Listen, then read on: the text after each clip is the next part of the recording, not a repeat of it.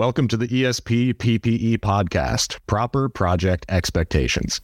Just a quick setup or reminder of what we're doing here. This is our 2023 summer series covering selling under NEM 3, working in solar in California, and why it's still the best place to sell solar in the country if you know how. We're all about learn, then earn, whether you're fresh to the industry or a sun baked seasoned pro. In this podcast series, we'll go through the course of a project from some pre sale topics all the way to final system activation. Don't take anything we say as gospel, just try it on and see if you like it. Here we go. All right. Another Energy Service Partners Proper Project Expectations episode coming in hot. We are going to cover some warranty post installation topics that tend to come up. As always, I'm your host, Danny O'Malley, Director of Marketing here at ESP. I brought in special guest Krystal Kilburn, good friend of mine, long term colleague. She is our VP of Biz Dev right now, but she has worn many, many hats over the years. Krystal, what was your original title? I forget.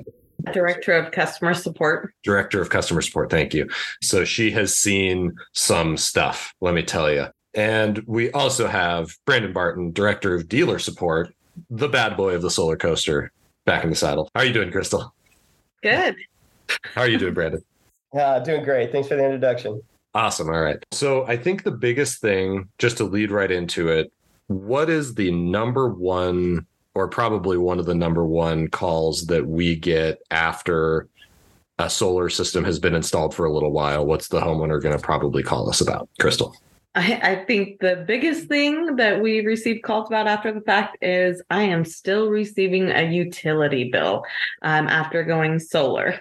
What? But the solar is supposed to kill the bill. The solar is supposed to take care of everything magically. How could that be? I think the main thing that I've seen over the years is a lot of times uh, people think once they get solar that they can crank the AC or leave some more lights on or use some more electricity, which typically results in them receiving a utility bill unless the system was, you know, oversized at 125, 150 percent, which we've seen that as well. But um, I think for the most part, it's due to the the consumer using more electricity. So more often than not, there's it, it's rare that the system is not performing up to what we said it would be capable of when we first designed it. Right? It's going to be just purely homeowner started sucking up more of that juice before it could be exported to the utility and, and give them credits on their bill. Right? Yeah, correct. The the number one thing, you know, we have a lot of checks and balances in place for making sure that the system's going to produce what we say it's going to produce or that estimated production. And so the system almost always is producing right where we say it should have been, or even sometimes over what we said it was going to produce. But yeah, the customer's just using more power. Great. I could, I could, I think elaborate even further is I think it's proper expectations at the point of the sale right? Most homeowners want to go solar because they do plan on using more power. They're not quite confident on exactly how much power, but they go off of a percentage basis. And if they go over that, and the psychology behind solar is, you know, I, I have solar, so I can leave my lights on, right? No longer is the dad coming in behind the kids and tr- flipping that switch. He's like, ah, I got solar. We can leave it on 15 more minutes. Cut off that video game. You've been playing too much. That's right. And you do that throughout the year. And yeah, you, you can see a bill that might come into play. And especially with time of use, if you're using power more often in the non peak hours, and now that you have solar, you start using peak hour demand, that can also offset your bill in a in a negative fashion, right? So there's a couple of things that come into play. So Krystal, you're you're on point definitely from what I hear. Absolutely. I mean, I'm I'm guilty of it too, Brandon. As soon as we we got solar, what did I do the very next year? Bought an EV, and guess what? That that takes up a good chunk of power sometimes charging that thing. And and yeah i mean as as the years have been getting hotter and hotter over the summer i think a lot of people have noticed too they're running their ac a lot longer. Like it kicks on all hours of the day not just like yeah mid midday or afternoon or evening or whatever. So yeah I, I think that's a great point. Krystal one of the things too that you had had touched back to earlier with how we design the system and, and brandon you alluded to it as well. We look look at their historic usage, but it's generally going to be really only the last 12 months. We're not going to take like a, a, huge lifetime usage average or anything like that. Yeah, you're absolutely correct. So we try to size the systems based off of their historical usage, typically, as you mentioned, the last 12 months. So if you use 10,000 kilowatt hours the last 12 months, we're going to design the system to cover that uh, consumption of 10,000 kilowatt hours. So if you increase it from there, the system isn't able to cover the additional consumption. Right. Solar just can't magically start cranking out more juice because it doesn't. We've covered this, I think, on a previous episode. Solar only knows when the sun is up. Solar doesn't know what you're doing in the house underneath. So we're trying to set the system up to produce as much as as much as possible, right? Like we can't always achieve that 100% offset, but we'll cover as much as we can, or if we're oversizing, you know, as much of an extra estimated increase in power. So I think that kind of circles back to why it's really important to understand how customers are billed. I, think most sales reps, you know, as soon as you've sold one or two jobs, you've looked at a few power bills. And so you should know kind of what to expect here. But there are so many stinking utilities in California. The the big 3 are the most common you'll see, right? But we have dozens. Krystal, you had some pulled up, right? Yeah, yeah. There are a lot of little small town utility companies where the cities just have their own utility and their rates are different than what most other utility providers are. A lot of them charge a, a surcharge fee or just a standard fee just to have solar. So you never fully get rid of that utility bill. And so it's really good to know from a sales rep perspective as well as a homeowner perspective what your utility company's net metering is. Some don't give as good of credit. Some have that surcharge that I mentioned. Some are great and it's a one for one and there's no issues there, even in this uh, NEM 3.0 world. Right. Yeah, I'm I'm glad you brought that up, and I'm sure Brandon has some thoughts on it too. But yeah, Nem Nem three being the the talk of the town as it is, what what's probably one of the most important things, uh, Brandon, that a sales rep can understand about switching a customer over from just being charged by the utility to being a solar customer, being a solar user, and and how that uh, switches over on on the big three. Well, I think one of the the main features here is that you can never fully escape the utility, right? You cannot be grid free. You're going to microgrid your house, which is a beautiful thing, but you're still tied to the utility.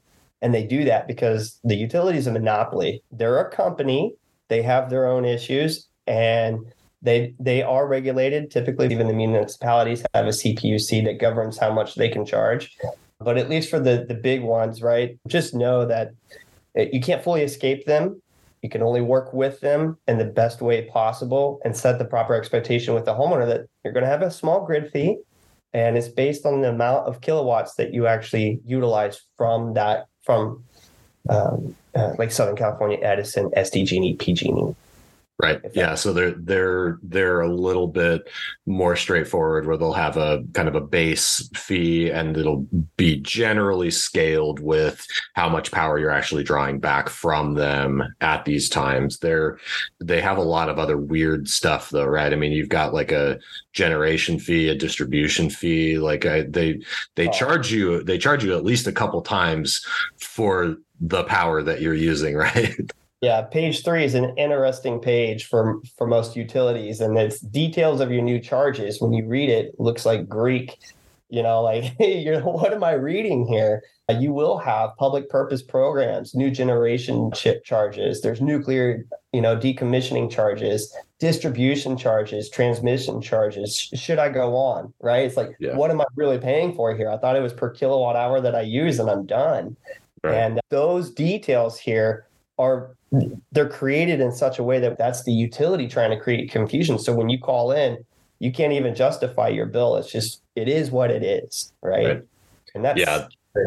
Yeah, it, it is. I mean, they they want to play the cups game, right? Of like, oh no, no, yeah, this is this is where you know you're actually this is what you're actually paying for, and really a lot of yeah, they're they're just trying to hide where they're making the most profit off of it, and so that's why they they don't necessarily like it when people go solar, even though they need it. And, and especially in NEM3, they want people to have batteries so that you can be part of providing grid power to other other people on the on the grid when they need it when the utility determines oh yeah hey but this is a hot usage time so afternoons and evenings especially in those late uh, summer early fall months they're, they're they really want to get power but more often than not they're they're going to charge people much much more for the power that they get from your solar or from wherever they generate it. They're going to charge somebody a heck of a lot more than they paid you for it. And oh, that's that yeah. uh, one of the uh, famous uh, charges that I like it, or don't like rather is they got franchise fees. They have competition transition charges. Like, what does that even mean? Competition transition charge? Who are they? They're a monopoly. Who are they competing with? What's going on?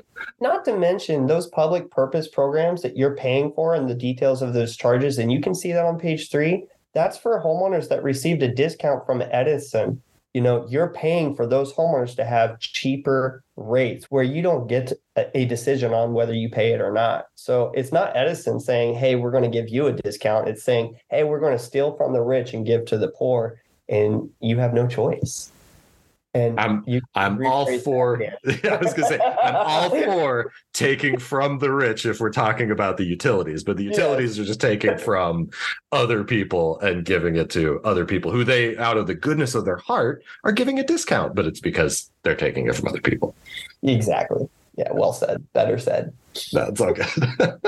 uh, great. Well, yeah. Uh, so, Krystal, back to back to you and back to some of the topics that we get from the warranty side because again I, I, do want to make sure we're equipping sales reps with those conversations. So if a homeowner calls them after the fact and is wondering what's going on eh, and, and says you lied to me it's gonna you know this wasn't what it what you said it would produce for me. We have a few tricks up our sleeve that we can use to kind of come back and and provide the homeowner with a better experience. Some of it you know upfront some of it kind of after the fact. So i want to cover three things because I know you do a great job of explaining all these.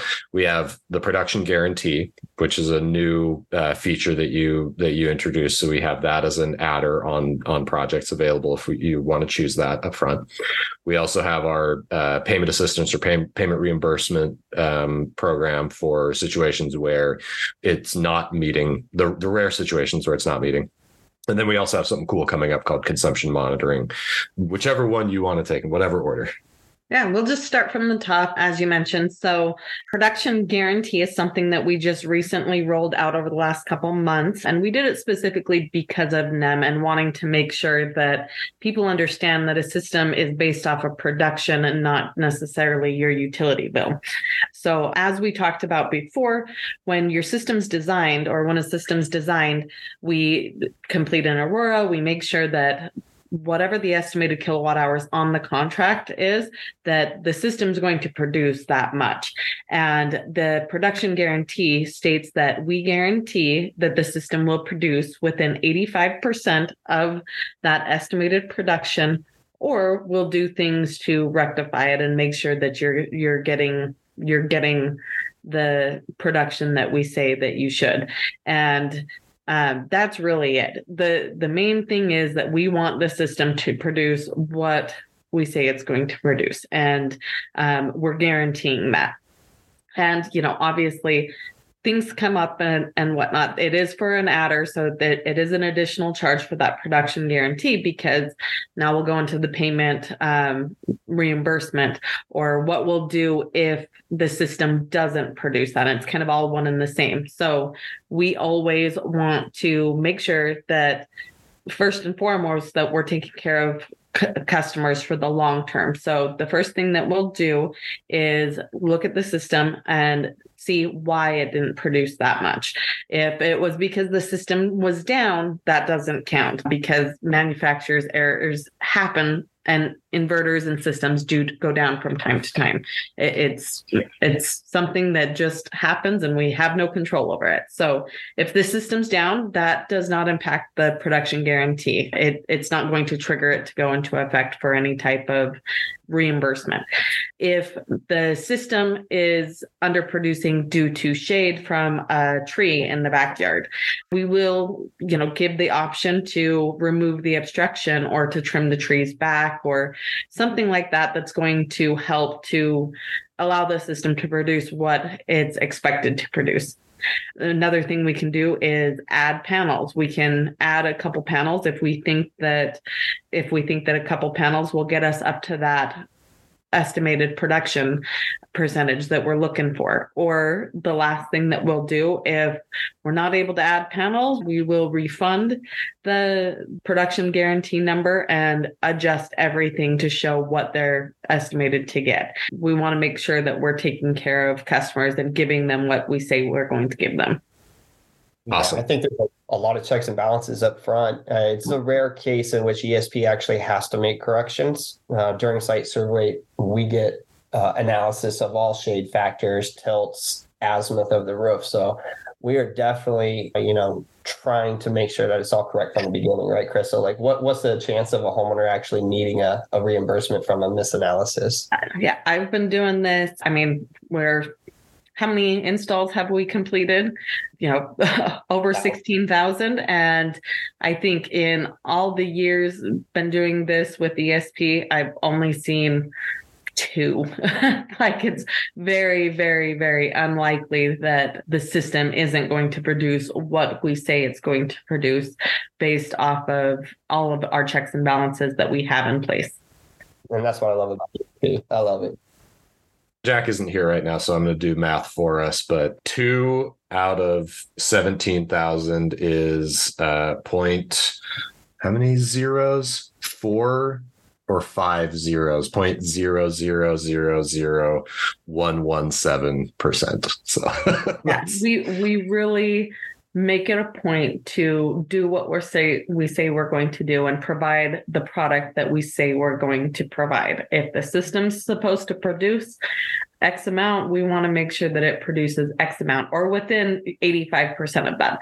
Like I said, it, unfortunately, we know there's fires. Fires cause a lot of cloud in the sky, and the system's not going to produce as much. Or right. the crazy storms that we had this year, or, you know, there's just things that can go are outside of anybody's control, really, on whether or not it affects the production of the system. So we can't say 100% because of those outside, you know, factors that that come into play but definitely 85% is a really strong position to to hold there that that was exactly what I was going to ask. I think a question that immediately comes up is, well, wait, why not? Why not hundred percent? If you say it's going to cover, you know, if we're if we're shooting for hundred percent offset and it's only getting, you know, this much back, why is that? And so you just you just said it. Basically, there's so many other factors, just standard electrical losses from systems are part of you know part of the factors that we uh, we we try and account for, but can't always do that.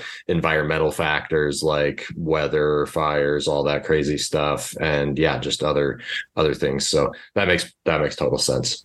And I think we need to think about the flip side, right? There's homeowners that get more power than what they signed up for. Oh yeah, yep. blessing too, right? Yep. Yeah. And I've seen that um, a lot more times than people think. I would say probably more than 50% of the time, the system has produced a little bit more, not a lot, so, but more than what we estimated. So it's always great to see that, you know, when because we take into consideration those outside factors, when it's a good year and there's no, you know, major fires in the area, when we've got good weather, that the system is going to produce more than what we expected under promise over deliver. I yeah, love it absolutely. And then to touch on that third point that you'd mentioned the consumption monitoring so consumption monitoring is something that we've looked at a couple times over the years looking at a couple different providers. You know enphase has their own consumption monitoring SolarEdge has their own. There's things out there like sense or curb or or different things. And we've run into you know variety of issues when trying to pick the right product to offer. Whether it works with all panels there's there's just a lot of different things to consider. And we've identified uh, a product that we believed will fit every type of system, every type of panel. It should work really well that we're getting ready to roll out. More more to come on that one, but definitely something to keep an eye out because a lot of times consumption monitoring will help homeowners protect their consumption. They're going to understand where their power is going to. They're going to understand that they're using more than they did before.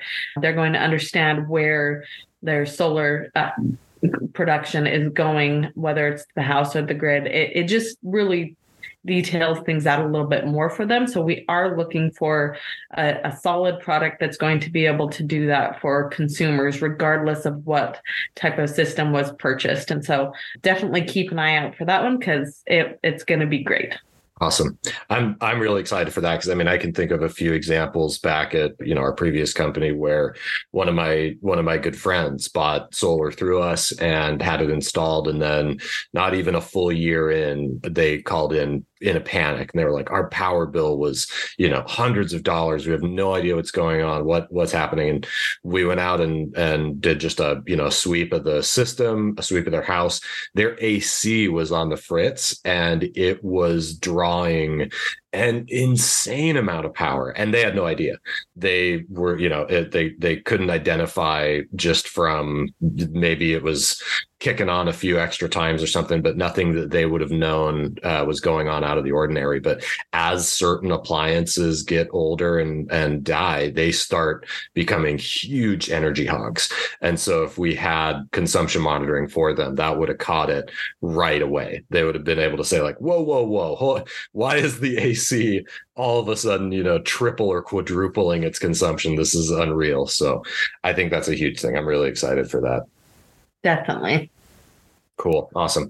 Well, one last thing that I wanted to just touch on and, and make sure we wrap up with is uh, another question about hey, why don't these numbers match? my system or my you know I'm I'm looking at the solar monitoring and it says it produced this much but now I got this utility bill and it says they only the the power company only saw you know a, a fraction of that a percentage of that. Why is that and why and and making sure we set that expectation yeah, no, that's that's a great question, and it's definitely another big one that we get fairly often because a lot of times people are used to looking at their utility bill, and so they'll try to monitor their system from their utility bill, not necessarily, uh, you know, the portal that they were given at the time of system activation. And what happens is, is we always have to explain you know why they don't look the same. And the number one thing we want to make sure that homeowners salespeople everybody understands is when your solar is installed the power that your system produces goes to the home first. So if you're running your AC at that time, your solar is powering your AC. If you're, you know, making a smoothie, your solar is powering that blender. Whatever it is that is uh, that you're using at that time, that's what the solar is powering only the excess power that you're not using goes back to the grid. And that is what utility companies are are showing you on your utility bills not not the total what the system produced. And it will never line up. And sometimes it shows you know nothing because it's not incremental at those specific times that it's producing but it's throughout the entire day. So it, or you know the those peak they've got you know off peak super peak. So it really kind of depends. If you're using more power than the system can produce during those times it's going to show that you were using power from the utility company. It's not going to show any solar credits. And so it really depends on your self consumption or behind the meter habits compared to what's getting pushed to the to the grid. But the main reason so just to kind of simplify or wrap that up the solar per- power produced is consumed by the home first and only the excess goes back to the grid and shows up as that credit or negative balance. So those numbers will never line up unless every breaker in the house was shut off and not using any power whatsoever. That's the only time those numbers would line up. That makes total sense. I think that, yeah, that's the analogy I've always used is the bucket. Homeowners are used to the power, the utility company being able to see everything going on in their home because the power company was the sole source of, of truth, essentially, sole source of electricity. But once you get solar, it's going to fill the bucket first, and the utility company is only going to see what spills over. But like you said, yeah, you if you're using a ton of power at a certain time, you could be sucking down every drop of sunshine and then some. And so the utility will be you're you're you know being being charged for from both ends there. So yeah that's definitely something that understanding that and and being able to explain that to a homeowner is a huge thing up front just so they understand hey yeah it's not you're you are kind of creating that microgrid. You're creating kind of a, a, walled garden almost behind the meter where the utility no longer sees every everything that you're able to do. And, and you only show them what you're giving them in excess. So brandon i think yeah you had something i think it's important to know that this is a digital meter nine times out of ten. And if it goes dot dot and to the right you're buying from the grid so if you're taking the trash out and you happen to look over and it's going to the right if you see on your bill that you're owing money as a homeowner, you want to mentally, you know, go in the house, turn off some power, and start receiving those credits before month 12 of 12 sets in. Rebound, if you will. So I, I, I personally, and then so if it's going dot dot and to the left, you're living the good life. You're sending credits back into the grid. Good.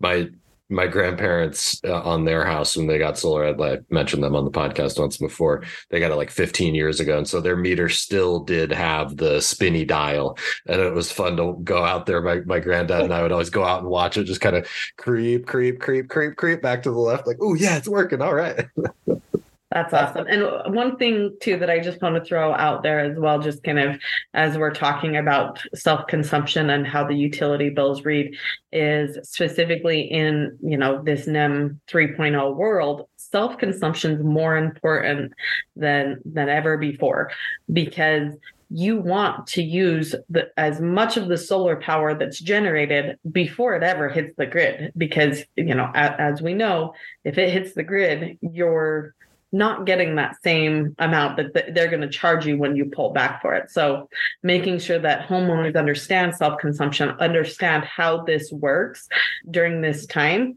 and anybody in the, you know, big 3 know that they want to try to use that power while it's being generated and not in the evening. So if you've got a vacuum, vacuum during the day if you're home. If you uh, and the sun's out and your solar's producing. If you've got to you know do laundry same thing if you can do it during the day instead of at night you're going to be using that solar power that's being generated and not pulling back from the grid and so that's kind of one of the key things that you want to make sure that homeowners understand when you're having those conversations with them I'm really glad you brought that up. That's a that's a huge point. You are getting the full value of your solar when you use it right at the source and don't you know hand it off to somebody who's going to have a varying value that they apply to it when they put it on your on your uh, credit so awesome yeah.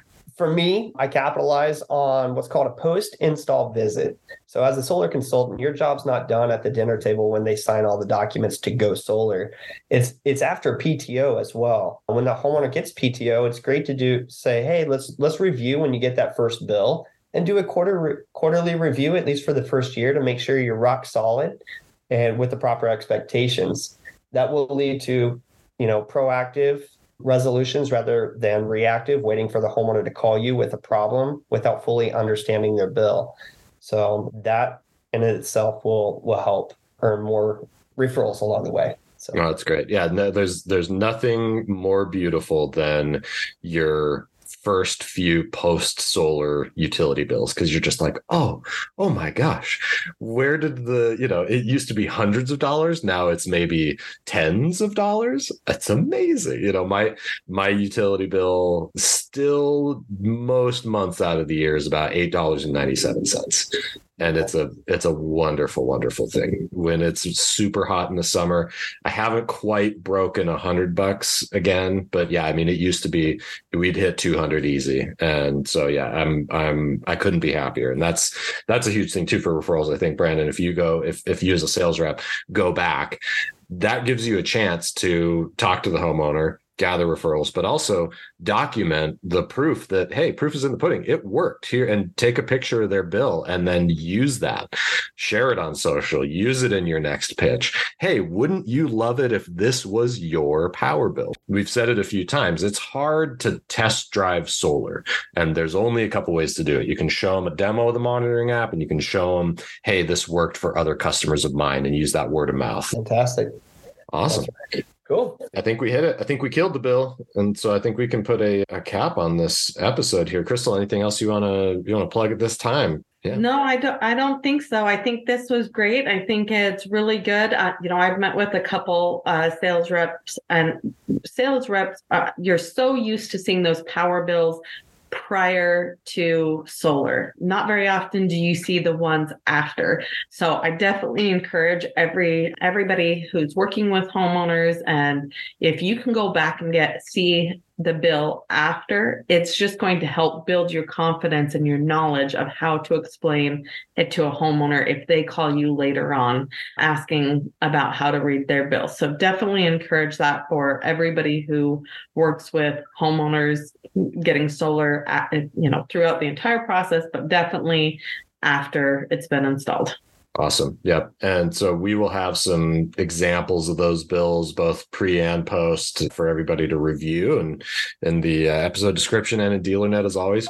Krystal, thank you so much for your time. Really appreciate it. Always a pleasure. Yeah.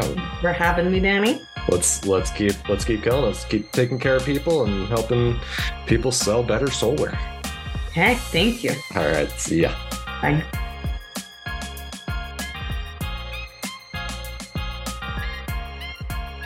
The views expressed herein may or may not represent the views of Energy Service Partners Incorporated, its ownership, management, affiliates, or subsidiaries. No construction project is guaranteed to be free from errors at any stage, and nothing contained in this recording should be taken to imply otherwise.